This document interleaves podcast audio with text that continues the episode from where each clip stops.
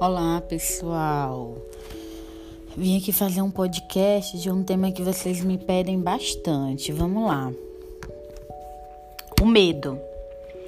O medo, né, é um sentimento que todos nós temos, mas tem pessoas que têm o medo às vezes de uma forma mais intensa.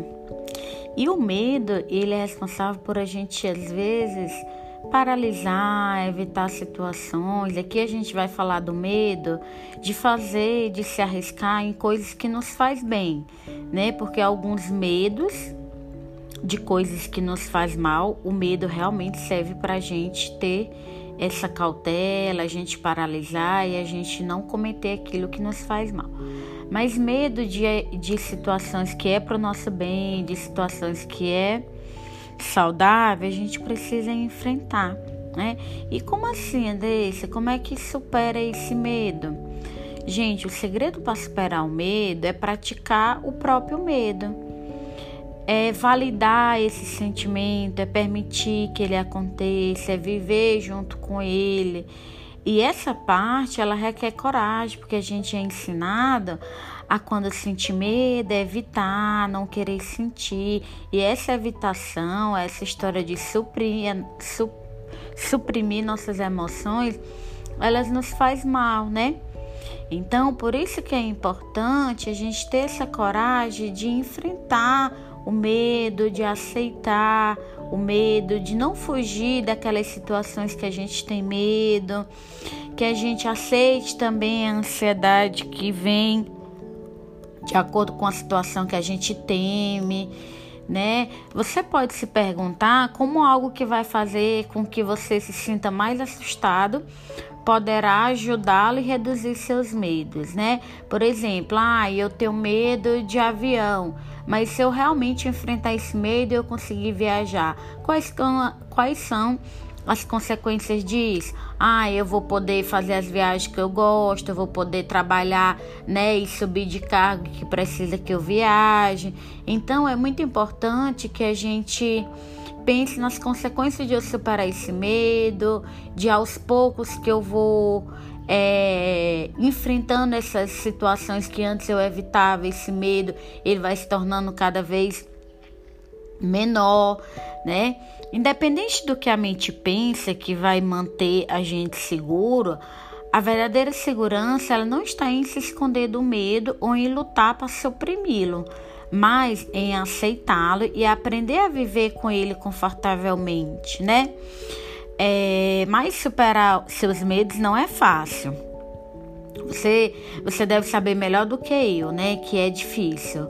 Mas você aprenderá que por meio da prática do seu medo, você prova a si mesmo que pode realmente tolerar o desconforto e que ele diminuirá com o tempo. A sua ansiedade também vai diminuir e ela não dura para sempre.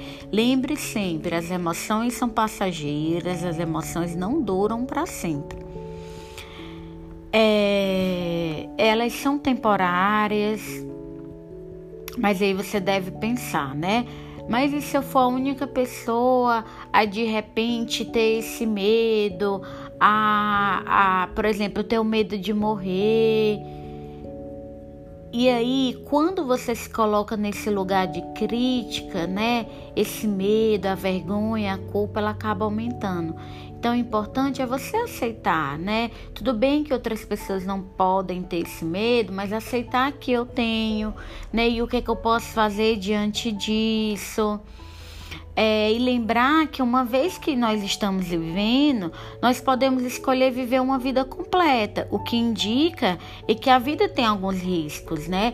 É, são riscos razoáveis, mas de qualquer modo a vida tem risco. Então, essa necessidade de procurar uma certeza, essa necessidade de viver uma vida somente com situações confortáveis, ela é um pensamento que é impossível de acontecer né?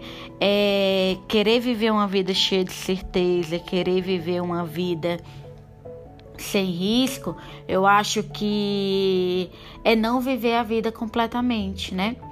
A alternativa é se esconder, se abrigar, continuamente buscar tranquilização e não se envolver em nada, né? E não paralisar.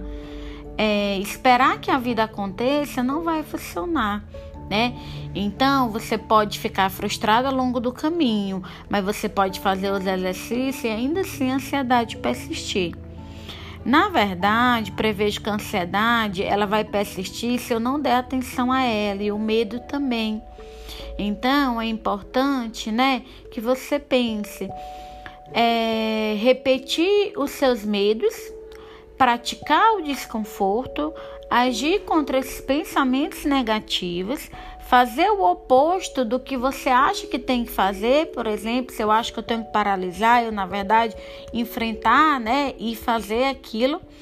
E isso vai levar à mudança, né? E a gente lembrar que esse progresso não é uma perfeição e não acontece todo de uma vez. Todos os dias que você faz algo que lhe é desconfortável, que você temia fazer antes, está progredindo. Você está demonstrando a si mesmo que pode optar por agir contra seus medos. Todos os dias dá um passo em tal direção. Ah, a outra coisa a se lembrar é da importância da autocompaixão.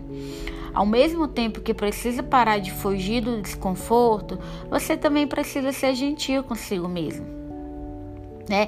Tenha um sentimento de bondade com você mesmo. Em todos os trabalhos desafiadores e difíceis que fará, isso será difícil às vezes mesmo. É importante apoiar a si mesmo e não se criticar. Gente, a autocrítica talvez seja seu pior inimigo. Independente do quanto você tenta e erra, o esforço que faz já é por si só um progresso, independente do, do quanto seu trabalho pareça difícil. Sua vontade de fazê-lo é uma benção para si mesmo e não uma exigência de, de ser inflexível. Você, aos poucos, está reconstruindo a sua vida. E isso é um trabalho nobre que está fazendo e pelo qual merece todo o crédito, estímulo e compaixão que puder dar a si mesmo. Então, é importante que você valide essas pequenas conquistas, que você enxergue situações que você evitava e hoje você consegue enfrentar. É, e que você se parabenize por isso, e não queira a perfeição e não queira viver uma vida sem medo, porque é impossível.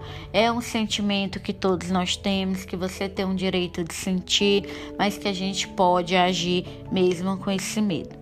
Fiz esse podcast com muito carinho. Se você tiver gostado, clica aí na setinha de compartilhar, manda para os amigos, no grupo dos WhatsApps. Quantas pessoas vivem com medo e esse medo acaba paralisando, né? Então eu acho, gente, que é um podcast que de repente pode ajudar outras pessoas, tá bom?